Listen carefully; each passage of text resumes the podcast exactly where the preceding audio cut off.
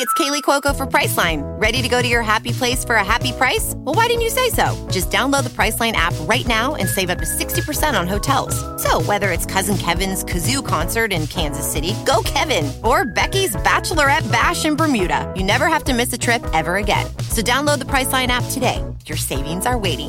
Go to your happy place for a happy price. Go to your happy price, Priceline. There are three words that serve as a creed to those recreating outdoors leave no trace. This set of outdoor ethics consists of seven pillars, seven different principles that promote conservation in the outdoors. Following a large increase in wilderness visitation in the 1950s, Leave No Trace really took off. Government departments such as the U.S. Forest Service, Bureau of Land Management, and the National Park Service, all the way down to smaller groups such as the Boy Scouts of America and even the Sierra Club, all started advocating and teaching minimum impact techniques. Plan ahead and prepare, travel and camp on durable surfaces, dispose of waste properly, minimize campfire impacts, respect wildlife, be considerate of others, and leave what you find comprise the unspoken agreement we all consent to when embarking and recreating outdoors. Well, most of us, that is. We have all stumbled across people either ignoring or breaking these principles, or have at least seen the evidence of it. Litter, approaching wildlife, traces of campfires in fire ban areas, trampled vegetation off marked trails. Some of these violations are clearly more serious than others, but we can all recall a memory of leave no trace infractions. Sometimes these are a result of outdoor enthusiasts ignoring the rules, intentionally breaking them, or being plain unaware of the code of conduct most of us abide by. But there is one group of people that we unequivocally expect to uphold and adhere to these principles park rangers. It's a given. But what happens when they don't? What happens when those whose objective it is to preserve and protect and enhance turn their backs on those very commitments? What happens when the good guys go bad? Welcome to National Park After Dark.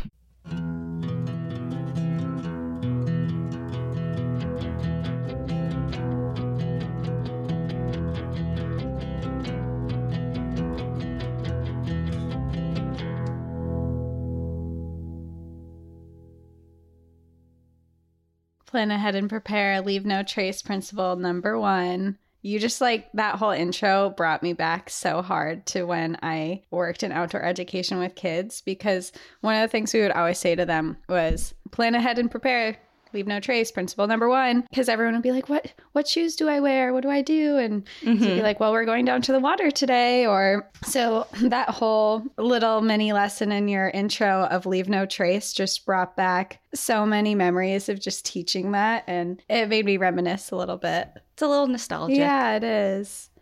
Welcome back everyone to national park after dark we have exciting stuff to talk about today. Not only is the episode really, really interesting, we have amazing news.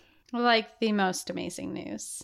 Like Cassie's bucket list is just check, check, check, check. Not just my bucket list, all of your bucket lists too, because remember a couple weeks ago we said we had our Alaska trip launch and we said, you know, this this sold out so fast we want to bring more trips to you. Well, we've been working hard behind the scenes and we have actually put together two trips. Two. Two. And we are going to Peru and Patagonia. Uh, can you believe it?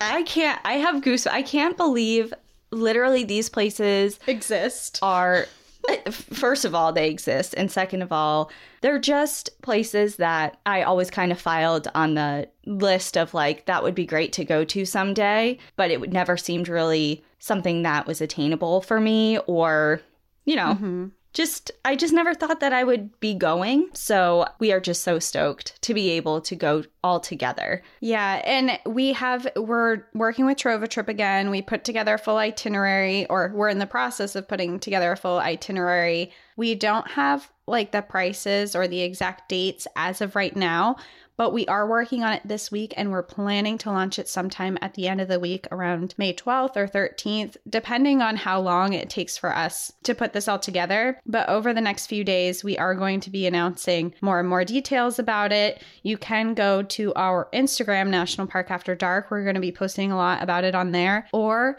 subscribe to our newsletter because we're going to send out some emails that include the full itineraries, include the pricing, include the dates, everything like that. But we're so, so excited because Patagonia is number two on my bucket list, on the list of places behind, behind Africa, specifically more like South Africa area is number one. But Patagonia is number two on my bucket list. And I'm so, so, so, so excited. And Peru, we're going to Machu Picchu and we're doing like some, ah, it's just It's just going to be so great. Yeah. And we're really excited to be able to do it all together with all of you, like minded world travelers, wannabe world travelers. Um, so, again, we will post more and more details as the days go on, but that's just something we were really happy to bring to everybody. And um, yeah, I think we can not disclose anything else yet because, again, it's nothing's finalized, but it will be next year. All of these tri- trips are next yeah, year. 2023. And we've put together an itinerary to make it, like you said, Danielle, like, how do you go to Patagonia? How do you go to Peru? What do you do? You have to do a lot of research. You have to figure it out. If you don't speak Spanish, things can be more difficult. So we've put this together in a way that will make it something where it's not, can I go or what would I do? It's like, here's a trip and we're going to do it together and we're going to explore and have so much fun. So hmm we're so excited. Yeah. I'm also really excited to hear your story. Oh, okay. Yeah, that. It's like, oh yeah, we have a purpose yeah, we for have a this episode other than that. so, anyways, okay, well, actually before we do get into it, there was one thing that I wanted to mention. So, recently we did do the park pass giveaway, which we gave out 3 park passes to 3 different people, which was great. Thank you for everyone who participated. But we also got a couple of emails regarding the not the giveaway specifically, but about park passes in general, and there was something that I did not know about and I wanted to make everybody else aware of in case you fall into this category. So, aside from the America the Beautiful pass that, you know, you and I have and we gave away, there is another pass, and it's called Every Kid Outdoors, and it is for fourth grade students and their families or educators of fourth graders. And all you have to do is go to everykidoutdoors.gov and fill out the form, and they'll send you a free pass. That's so cool. That's amazing. So it's a cool way to get outside for families or people that have young children. I think I think you're 10 in fourth grade. Yeah, you're like between 9 and 10, I think. Yeah, so it's a cool way to get outside and start exploring and a way that you can do it for free. So, in case anybody falls into that realm, I would definitely take advantage of it. Okay, I think that's it. Yeah, let's hear your story because you talked about some park rangers becoming the bad guy, which really piqued I think everyone's interest. So you got to you got to tell us now. All right. Well, this story goes far beyond just like leaving a campsite dirty or walking off a trail and stomping on some vegetation. Mm-hmm. We're breaking bigger leave no trace rules today because this story is a story of grave desecration, essentially, In a national park? in a national monument. Yes. Where? In Iowa. We're going to Effigy Mounds National Monument in Iowa. Wow. We have not gone to mm-hmm. Iowa yet, that is for sure. Exactly. I don't know much about Iowa. I've driven through it, but I really don't know too much about it. Me either. And at least this specific area, it seems really cool. It's literally right on the river that separates Iowa from Wisconsin. My last state I need to visit. Yeah. So we could go here and then just hop across the river and there you go. Okay, I'm convinced. Let's do it. Okay. So we already have enough going on. I don't know if we can. Like, when you're gonna have to to handle? Wisconsin, or you're gonna have to check off Wisconsin this year before next year starts because I think it's off the table next year. Yeah, it's on my list. You're going to have to get that tattooed on your forehead or something.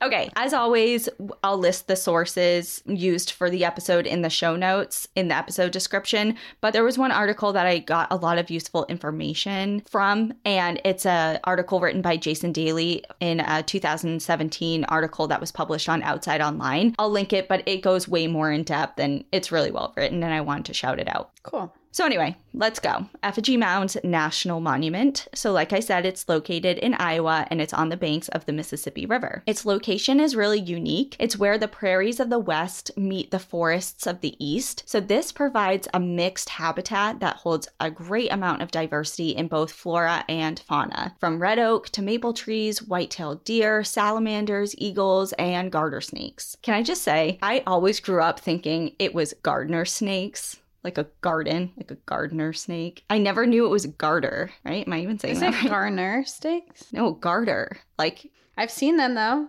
yeah, everywhere. I used to catch them as Everywhere. a kid. Leave no trace. Oh my god. a- There was this one time my dog, so I had Jack Russell Terriers growing up. They were like my family dogs. Mm-hmm.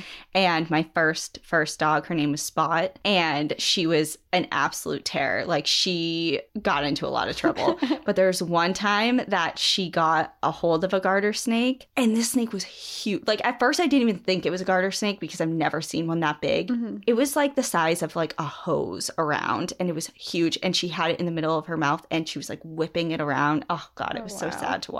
But um yeah, Jack Russell's just being Jack Russell's, I guess.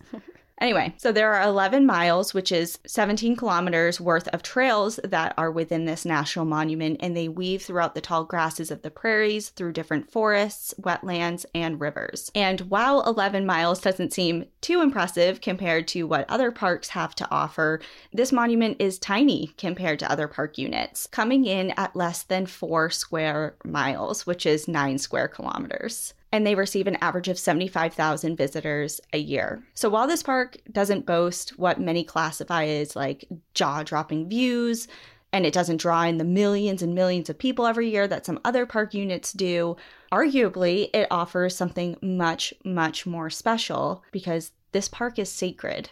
As we've learned throughout the episodes, the National Park System protects monuments, historic sites, and parks for a variety of reasons, and this park was established in 1949 to protect and preserve over 200 ancient burial mounds. Effigy Mounds is clearly in the park's name, and they hold great significance to the people, both past and present, of this area. So, what are effigy mounds? Tell me. All right, here I go.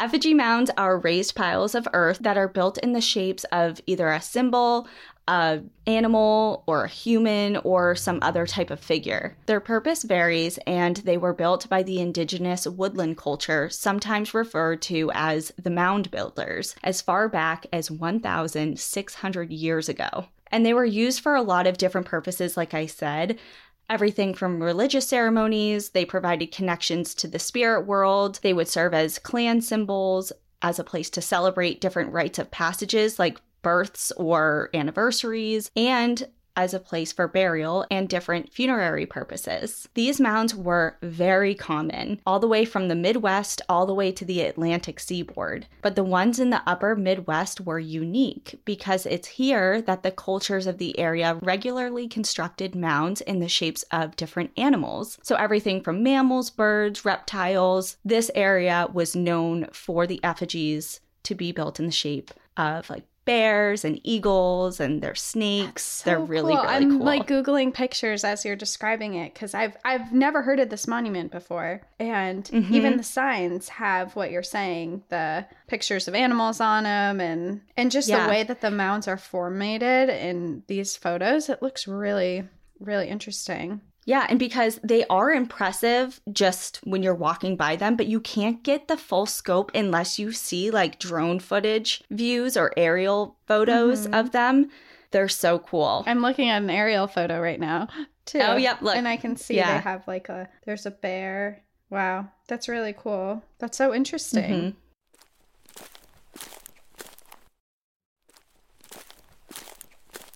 So the people who made their home here in and near what is now the park were a hunter-gatherer culture that thrived on the rich natural resources on the bank of the river and they built these mounds by the thousands. The highest concentration of the mounds in the United States are in Iowa, Minnesota, and Wisconsin, as well as some in Illinois. In the park, however, there are four classifications of mounds which are categorized by their appearance. So there's conical, linear, effigy, and compound. Their sizes and vary from mound to mound, from 2 to 8 feet high, so 0.6 to 2.5 meters, 6 to 8 feet across, or 1.8 to 2.5 meters, and up to 100 feet high or 30 meters. So they're giant. Wow. Yeah. A hundred feet high is really big. Yeah. And while every type of mound has been documented to be used as a burial mound, the conical and linear ones were used for that purpose most commonly. There have been four different burial methods documented within these mounds as well. The most common style is the bundle burial. This is where human remains were left exposed to the elements until most of the flesh from the body was gone. The bones were then bundled together with either twine or a string like substance, and then they were interred into the mounds. There was a cremation method,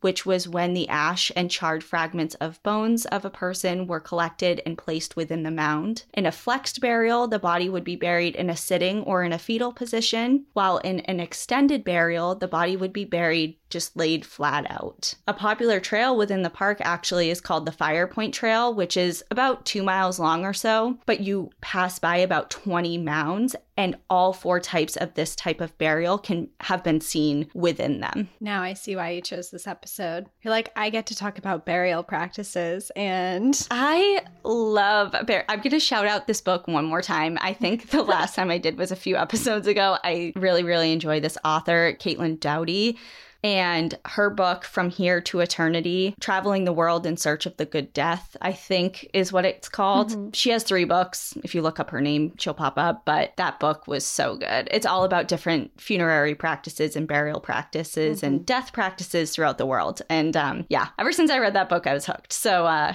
yeah you're right. I loved this episode. Right up your alley. So unfortunately the vast majority of mounds up to 80% of them in the united states have been lost and I think we all know kind of why. Mm-hmm. And that is due to European settlement. So many of these mounds were located in desirable farming land and were therefore just completely either plowed down or had homes and buildings constructed on top of them. Effigy Mounds National Monument is the largest known concentration of mounds remaining in the entire country. The park preserves the mounds and protects them for future generations, but sadly, that was not always the case, as it took years to get to this place. Starting with its establishment all the way until the 1970s, so it was established in the 40s. Mm-hmm. For a couple of decades there, the National Park Service archaeologists actively excavated the mounds and removed the remains of people and different items that they were buried with. Then the question slowly began to arise about excavating the mounds that were used for these ceremonial and burial purposes. Like, is this really the right thing to be doing? Mm-hmm. Because these are people. Finally, in the 1980s, a final shift took place, which transitioned the park from looking at the mounds through a scientific perspective to one that viewed the mounds and the surrounding landscape as looking to them as sacred and more from like a humanistic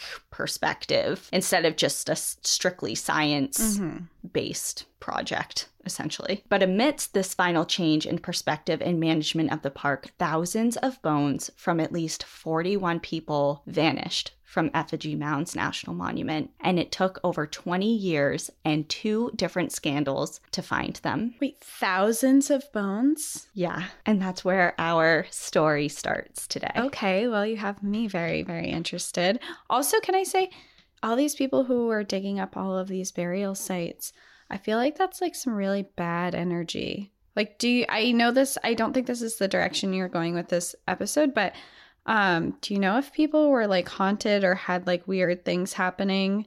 I have no idea. Because I just feel like that is like going into a sacred burial ground and digging things up. I feel like that is like very bad juju. Bad juju. Yeah. yeah. Well, I mean, you think about it in places like Egypt where tombs are actively excavated. Mm-hmm. It's just, it makes you, this episode really made me kind of shift my perspective a little bit, even, you know, from my own thoughts of like, although I've never really wanted to be an archaeologist or anything, mm-hmm. I was, I've, like many people, I would assume, are always fascinated when like a mummy is found or like a tomb is found mm-hmm. and there's human remains from thousands of years ago and just like the advancements that that can bring to scientific understanding of a past culture or, you know, a different time period. Yeah. but these are people and it's just you will get into it. Yeah. But it definitely makes you think. So by the time 2011 came around, the monument was not in the good graces of the National Park Service or the 20 different tribes that shared cultural and or genetic links to the park itself. The park essentially went rogue in 1999 under Phyllis Ewing, the superintendent at the time. An internal investigation revealed that from 1999 to 2010, she and her staff carried out at least 78 projects within the park totally illegally. And this is recent, 2010. Yeah, from 1999 to 2010. Hmm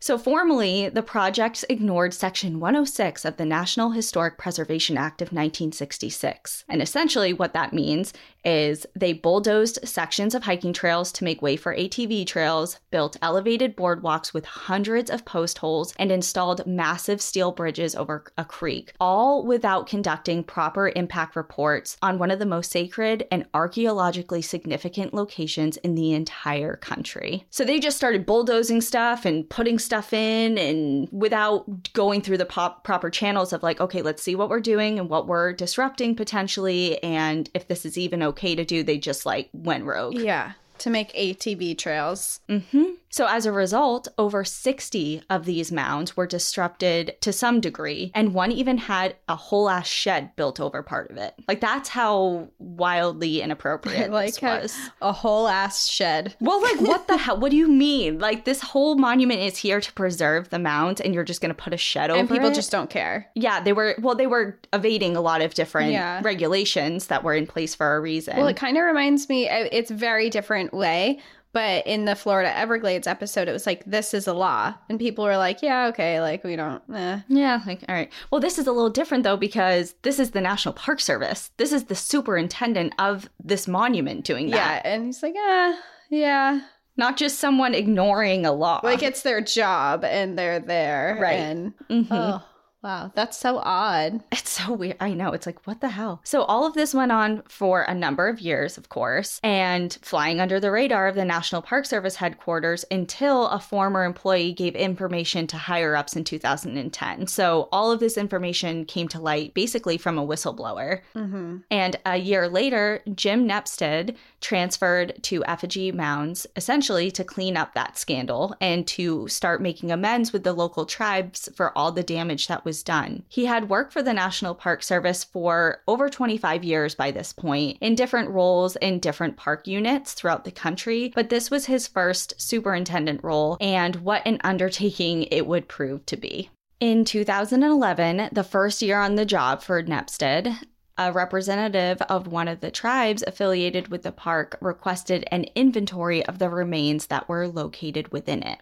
Remember when there was a period of time that the park was actively excavated? Mm-hmm. It was then that thousands of these bones and different bone fragments were taken from the mounds and collected for the park's small museum. So, for a time, the park's visitor center actually put them on display alongside different items found alongside the remains, like different things that people were buried with. But the vast majority of them actually wound up in the basement of the museum. Only problem was the museum, basement or not, didn't have them. To Nepstad's horror, it was then in April of 2011, less than four months into his new job, that it was discovered that over 2,000 bones, bone fragments, and human remains belonging to over 40 people had gone missing. And not only were they missing, they had been gone for over 20 years It's a long time. he comes to this monument knowing that there's problems, knowing that there's all these infractions that happened on the land, like ATV trails and different things. And mm-hmm. he w- he knew going in there that there was problems, but he was not prepared for this problem. Museum collections, similar to evidence in an evidence locker, are housed in secure rooms or facilities which follow a chain of command and require a lot of different documentation to track who has access to the room, when the room was accessed, who took what out. Like it's all very strictly written down mm-hmm. so that they can be tracked down. But there was no such paperwork to be found for the remains at the park. So not only was this unethical, breaking trust between the park and the local tribes, breaking the rules within the park, it was also breaking the law. Because in the mid 1970s, Iowa was actually the first state to pass the entire country's first Native American grave protection law. In the protection of ancient burials in Iowa, there is a memo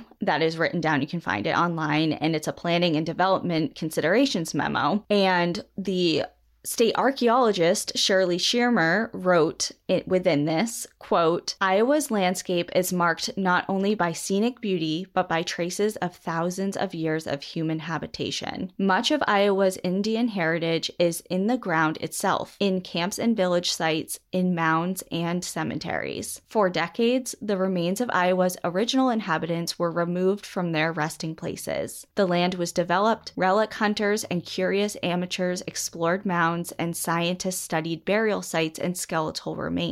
Indians were never asked whether they endorsed excavation of graves or displays of human remains. A double standard became especially apparent. Indian burial sites were being dug and destroyed, but non-Indian burials were protected. End quote. So she's basically saying like there's a huge double standard here. Mm-hmm. No one ever asked any of the local communities, indigenous communities and native communities what they wanted for their ancestral burial mounds and remains and things like that. So I never knew Iowa was the first one to kind of take the first step in creating laws to prohibit that. Yeah, me either. And I mean, it's such an interesting point and a valid point to be like, okay, you're protecting all of these other people's remains and burials, but when it comes to Native people, you just don't care. So I'm thinking about like driving through my hometown, and we have two or three different cemeteries that have people buried there as early as the 1600s, and they're all protected. Like you would never see someone just, you know,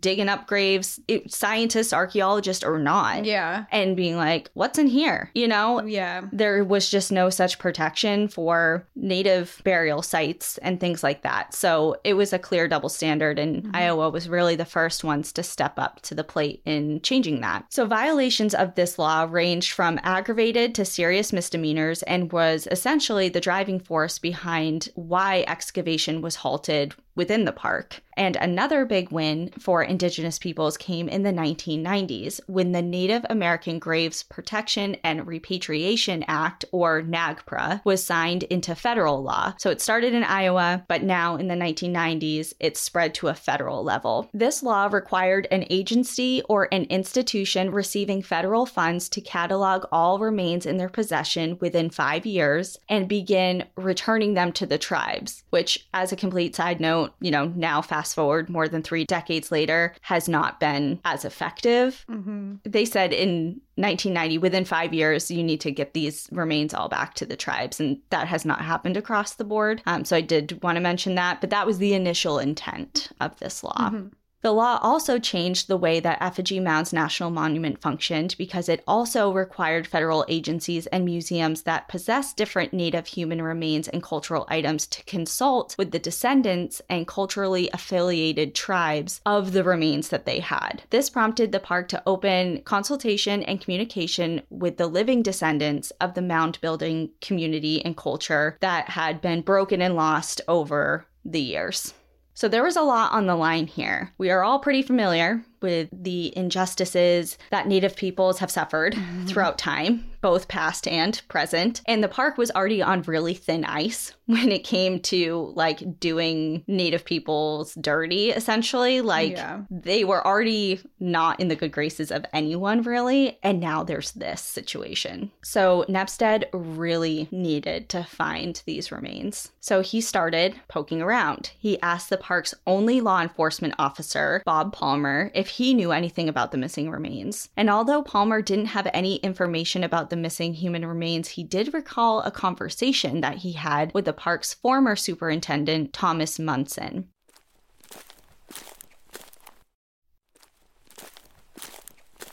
Munson served in that superintendent role from 1971 to 1994 and lived in park housing until he bought his own home and moved nearby in 1990. So he lived within the park for a really long time. Mm-hmm. And Palmer remembered a conversation the, that he had with Munson just the previous summer, which would have been in 2011, in which Munson mentioned that a box of animal bones had gotten mixed up when he moved. And at the time, Palmer didn't really think much of that comment, but now, especially given the situation, it did seem a bit off that he would randomly mention that after 20 years. Like he had moved 20 years before this conversation happened. Yeah. So he's saying a box of animal bones got mixed up? Yeah. hmm Huh. Yeah, like kind of odd. Yeah, very odd. So, likely exchanging these troubled and, you know, like what the hell looks, Nepstad and Palmer decided that Palmer should go to Munson's home and investigate. Mm-hmm. Munson opened the door and welcomed Palmer in without any hesitation and brought him into the garage. After rummaging and shuffling boxes around for some time, Munson said, Oh, well, he couldn't find the box of animal bones. But then the very next day, he called Palmer and said, Oh, actually, you know, I did find an unmarked moving box and it does have some bones in it, so you can come pick it up.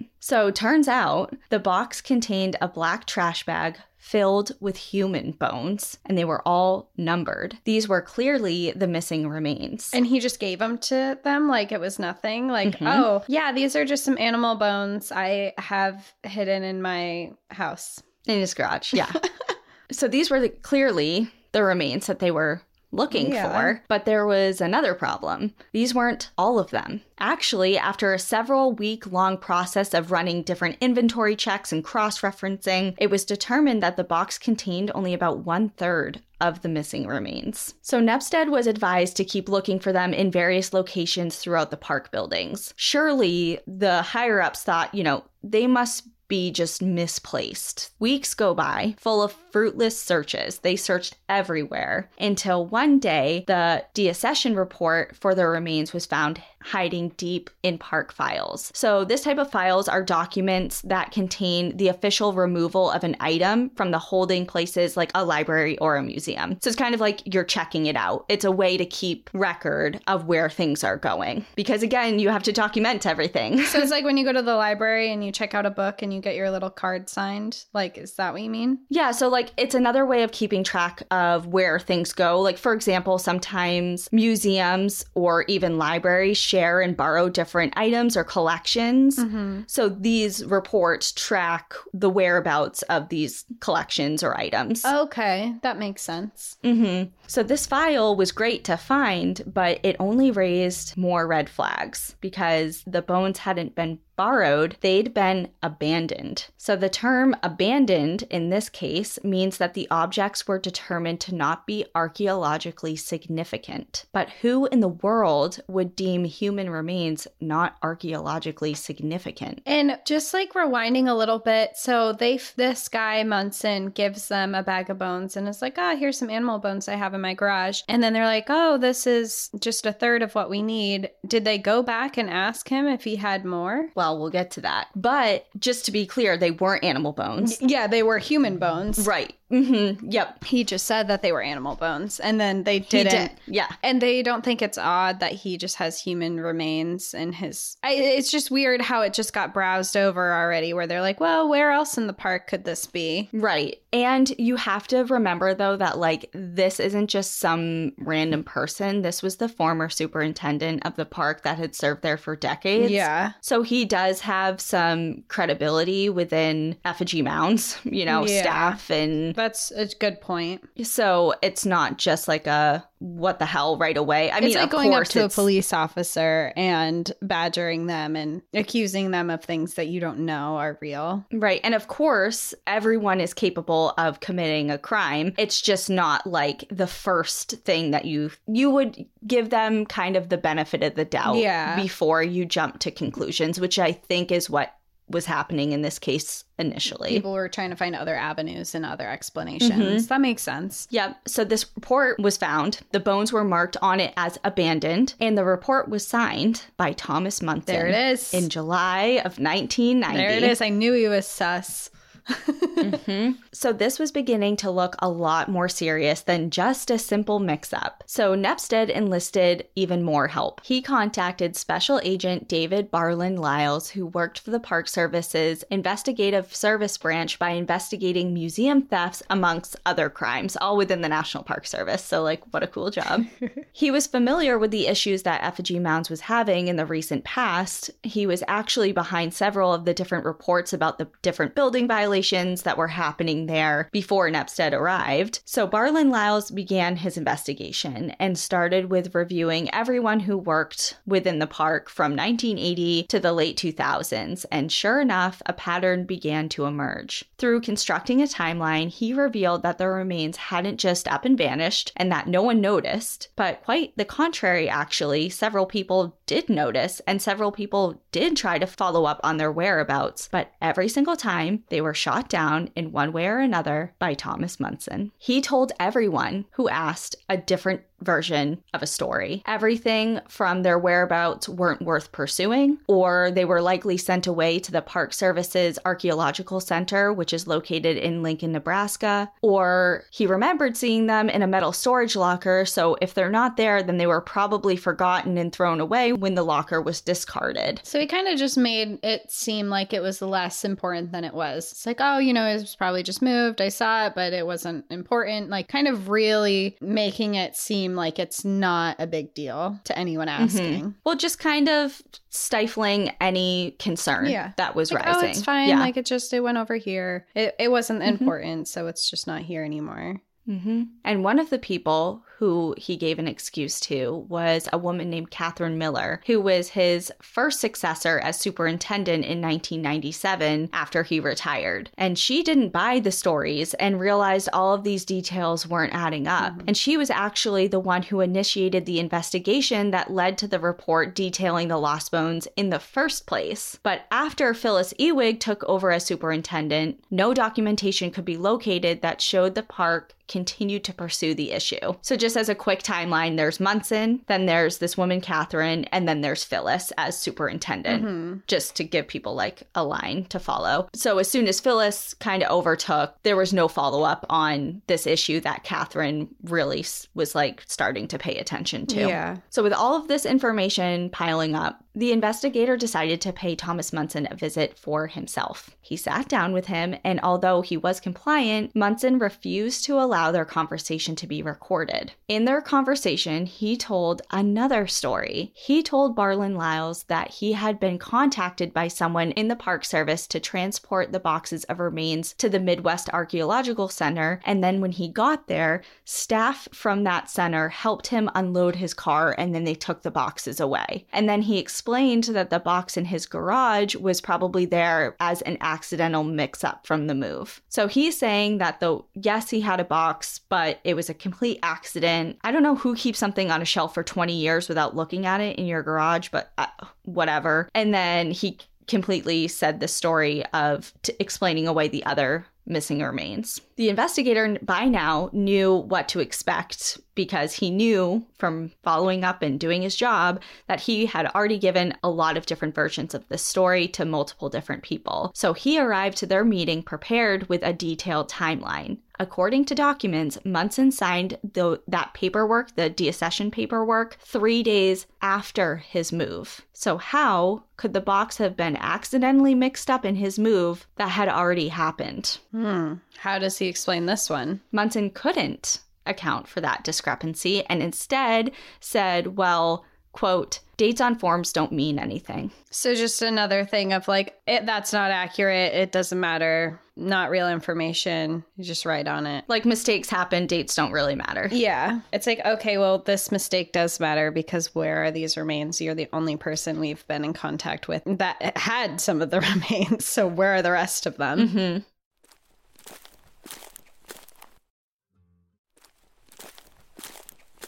Barland Lyle had his questions about Munson, for sure. Mm-hmm. clearly. Yeah.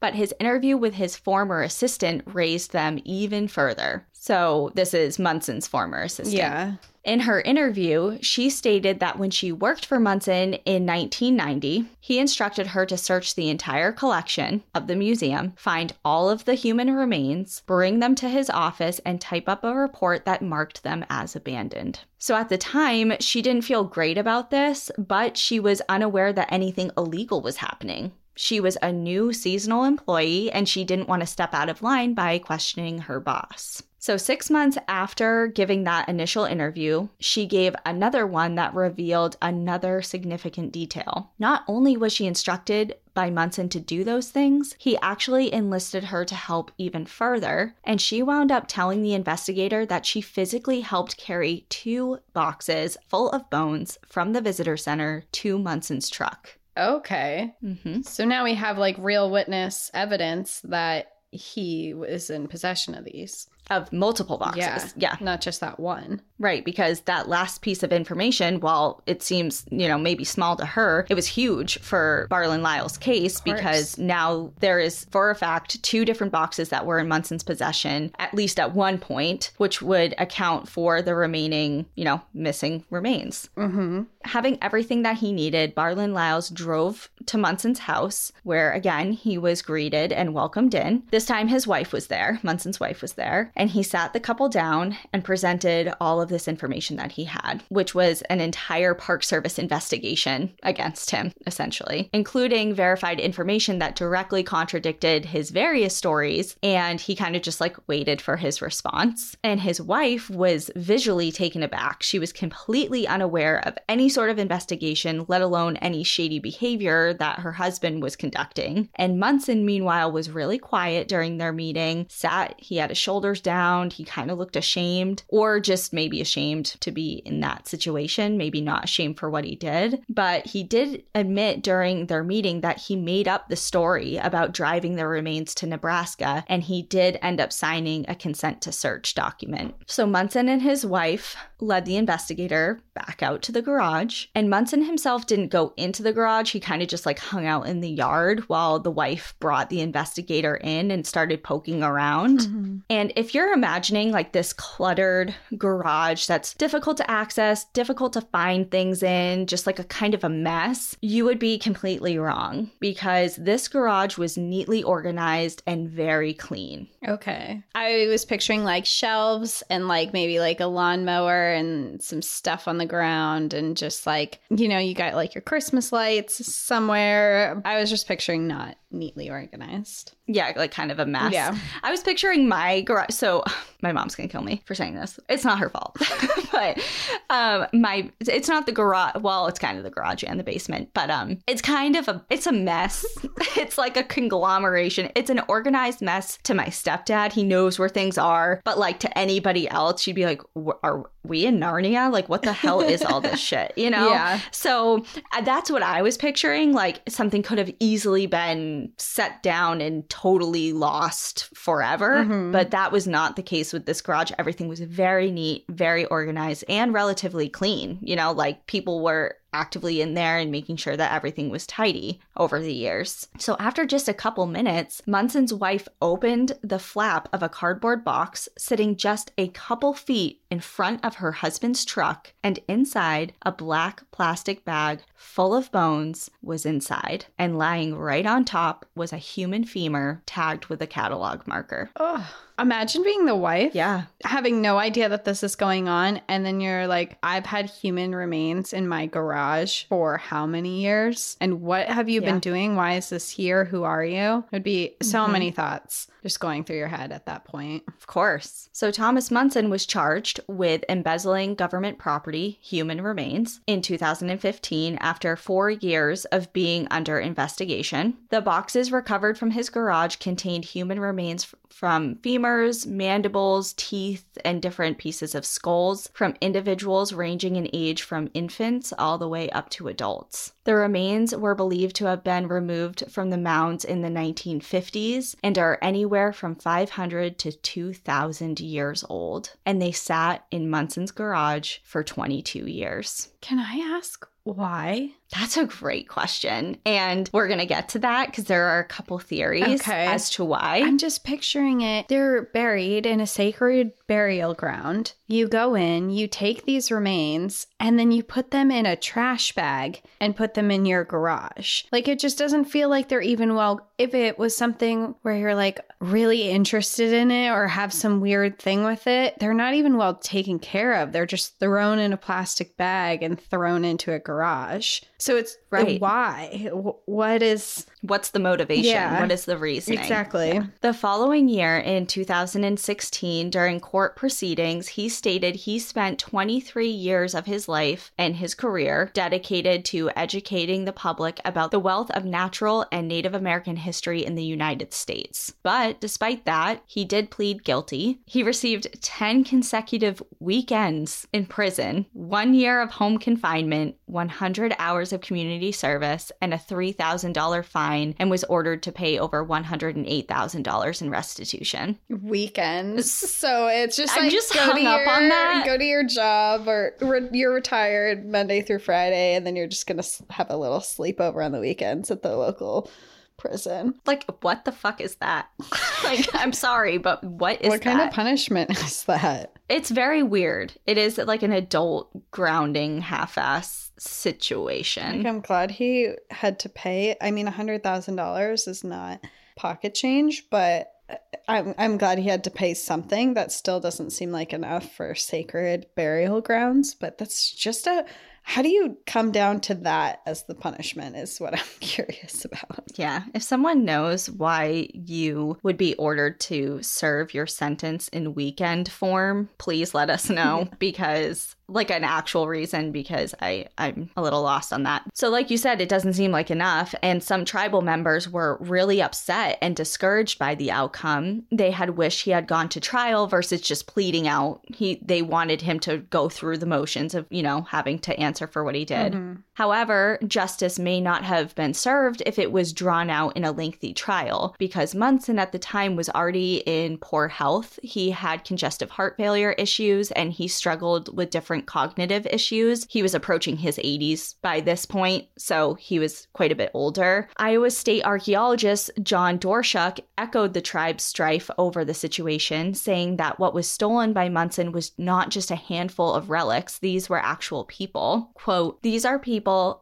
and there are living peoples who care deeply about these remains just as modern Americans would care about their ancestors. End quote. He also stressed the fact that not only were the remains stolen, the way in which they were stored for over two decades led to their state of degradation. They were treated disrespectfully, left jumbled together in a cardboard box with clearly no effort to properly and responsibly store them for preservation purposes. I mean, Munson left them in a garage that reached over 100 degrees in the summer and then plummeted into freezing temperatures in the winter, leaving most of the remains significantly damaged. Most of them crumbled to dust, were severely damaged, and this was 22 years worth of damage. And mm-hmm. all of these, like you said before, like there's no effort to even preserve them. Yeah, it's just like, what is the point here? They were in a monument where they were being protected, and you took them and put them in a trash bag and threw them in your garage. Right. Like, I just, I don't understand. yeah. What is the thing? It's like, what is the reason? Have you seen like what is it? So, what's more was Munson's apology or lack thereof, saying that the theft wasn't intentional. How do you unintentionally steal thousands of remains? Hmm And Pat Murphy, who was a NAGPRA representative with the Iowa tribe of Kansas and Nebraska, was quoted as saying, The only thing he wrote in that apology was his signature. It was condescending and he didn't admit to anything. But even though there was a lot of disappointment, there were other members of tribal communities that were pleasantly surprised. Lance Foster, who is the tribal historic preservation officer for the Iowa tribe of Kansas and Nebraska, said, quote, We are really pleased and happy with the effigy mound staff, led by Jim Nepstad, David Barland Lyles, Albert LeBeau, and Bob Palmer, for really showing the leadership and making things right here for the tribes and for the ancestors. If it wasn't for these folks, we wouldn't have much faith in the system at all. As Indian tribes, we are used to hundreds of years of injustice, so it's always a surprise when anything good happens. We've been destroyed, annihilated, our existence dismissed. Even our history was wiped away. People aren't taught about our native history at all. A lot of times, we have so many generations of destruction. When something like this happens, we expect it to be that way. When justice does happen, it's a miracle.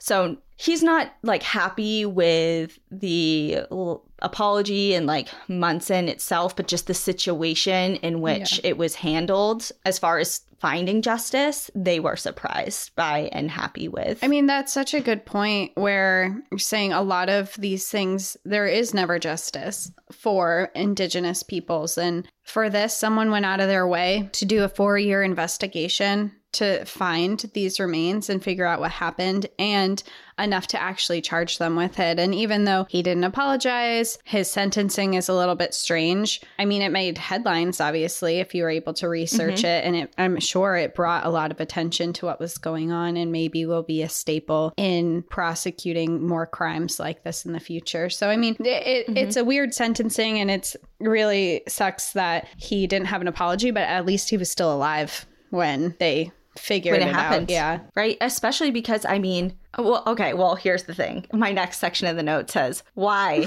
in capitals and bold. Why?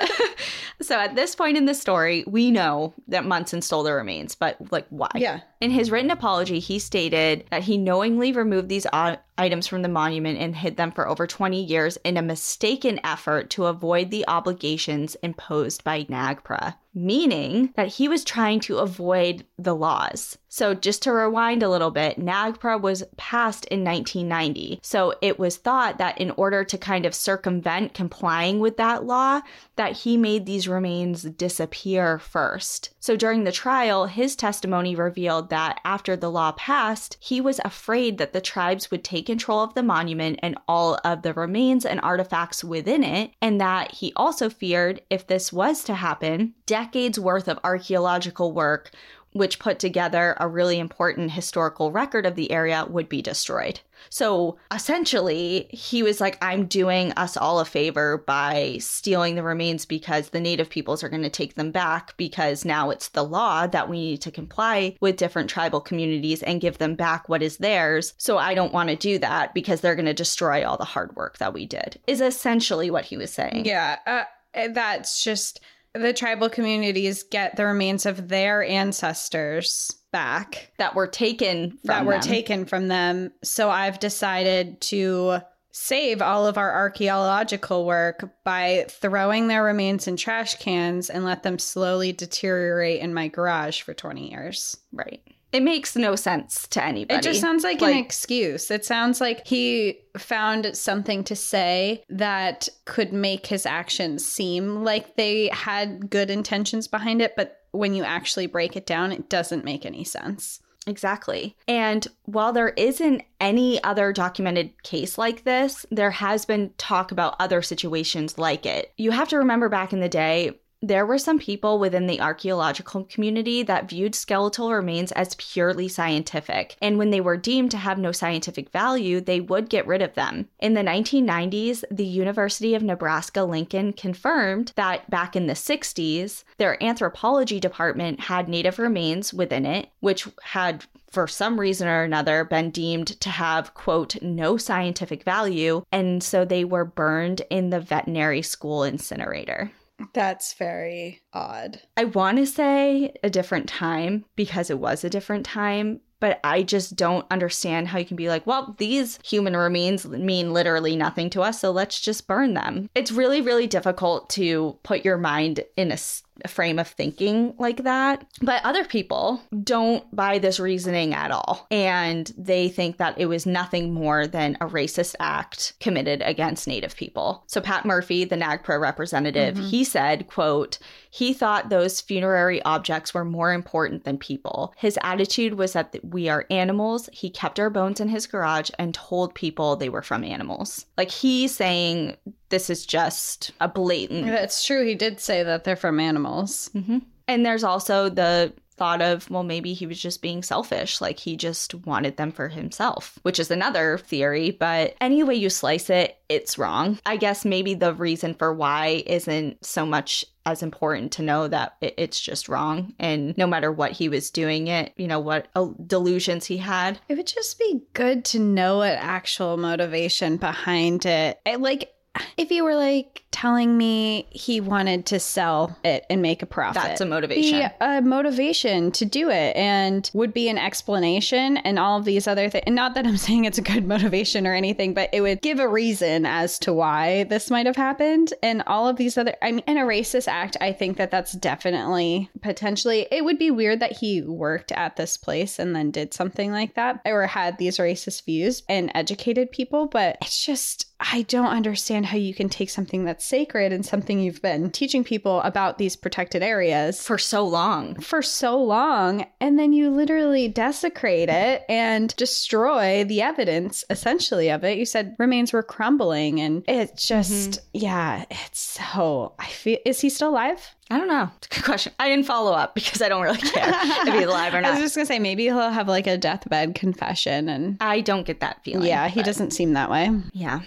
So, moving on, Albert LeBeau III is the park's cultural program manager and manages the park's collection, compliance with federal preservation laws, and acts as the park's archaeologist. And he oversaw the review of records and location of records within the park after this entire scandal. He said all of the remains and funerary objects would be repatriated to the tribes within five years, which would lead us to the year 2023. And repatriated is given back to the tribes. Yeah. And he said, quote, the important thing is that we never lose sight of what we are dealing with. We can say that they're artifacts or their remains, but in the grand scheme of things, these are people who were disinterred and removed. Granted, they may be 2,000 years old, but they're still people. As of 2018, the remains had been safely returned to their respective tribes for repatriation, and a plan was formulated to gather a small group of tribal representatives and park employees to reinter the remains into a secret spot within the park. So the location of their reinterment will not be disclosed for probably obvious reasons. Yeah. It just blows my mind how recent all of this is when you're saying the years mm-hmm. and things. Because I feel like a lot of these stories were like, oh, that was so long ago. Like you said, it's a different time. It's a different time. It's so long ago.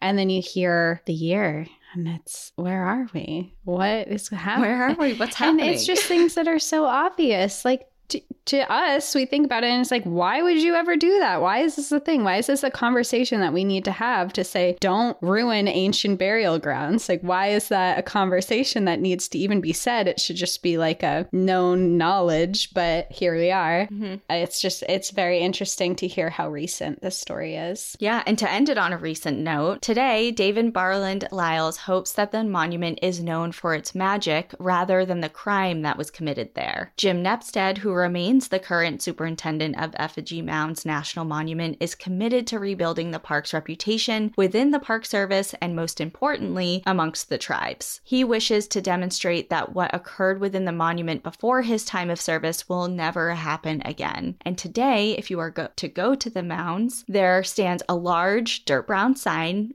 with an aerial view recreation of the mounds carved side by side next to the U.S. National Park emblem. And below are the following words, which mirrors Jim's commitment and exemplifies the park's renewed dedication to the preservation and protection of the mound's cultural resources. So it says, We ask that as you walk over this land, to please remember this is sacred ground to those of the mound building culture. The descendants of this culture are not a lost people but rather living, thriving American Indian cultures that today reside in what is now called the Midwest. These native descendants continue to honor their ancestors buried here in religious ceremonies on these sacred sites. Please enjoy and respect your time amongst the old ones, as their spirit will watch over you while you are here. Welcome to your outdoor museum. Please enjoy everything that is here, but remember that there is no collection of anything within Effigy Mounds National Monument. Everything at this sacred site today was left by those who were here before us. So please leave it as you found it for the enjoyment of those who come after. And that is the story of the scandal at Effigy Mounds National Monument. Wow. I learned a lot today. I didn't even know of this monument, first off, and then just everything else. And we haven't done like a native history episode in a long time. Mm-hmm. It feels good to step back into it. I'm glad you chose this story, and it has added another place onto my list of places I need to go because it just it sounds very important and it sounds very interesting and I'm glad that you chose Yeah. something that maybe a lot of other listeners who are listening to this have not heard of either. Yeah, and I will say, you know, like the first thing that drew me to it, like we kind of talked about in the beginning, was the burial practices and, you know, just kind of like the vibe of the park of like mm-hmm. these mounds are were used for, you know, interment of people. And because I'm fascinated by that, I was very interested, but it as it usually does with our episodes, we find that the important message is buried beneath what we initially thought. And I really wanted to make sure that we did this one because it is important and these things can happen anywhere, regardless of the people involved, too. Like, just because someone's in a position of power doesn't mean that they're always doing the right thing. Mm-hmm. So I just applaud everyone that tried to step forward and pushed the issue forward to get it handled because of course it meant everything to you know the local tribes of the area. And i just hope that i mean i tried to look to see if there was any other documented case. And like i said i there isn't any documented case but you never know what's happening Yeah, right right now, who knows what kind of investigations are going on. Yeah. So, anyways, I hope everyone enjoyed it and everyone learned a little bit about Iowa that you didn't know before. I had to be honest when it was like explaining the location of the park, and they're like, it's across the Mississippi from Wisconsin. I'm like, I am so confused. Where did I think Iowa was? like, I didn't know. I don't know. I was just geographically confused. But yeah, it's a it's a really cool spot, and hopefully someday we get to visit it. And if someone is in that area, around that area, or has been there, please send us your story about it or your experience there because it does seem like a little special slice of the National Park Service. And that's it. Yeah, we'll see you all next week. In the meantime, enjoy the view. But watch your back. Bye. Bye.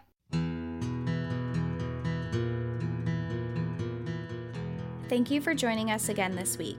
If you have a trail tale you'd like to share, send us an email at npadstories at gmail.com. Follow us on Instagram and Facebook at National Park After Dark and on Twitter at NPAD Podcast. Become an outsider by joining our Patreon, where you'll gain access to monthly bonus stories and exclusive content. And remember, when you support our partners, you're supporting our show. To access our special discount codes along with source information from today's episode, check out the show notes. For information on the show, to shop our merch store, sign up for our newsletter, and more, visit npadpodcast.com. And if you're enjoying the show, please rate, review, and subscribe wherever you listen to podcasts.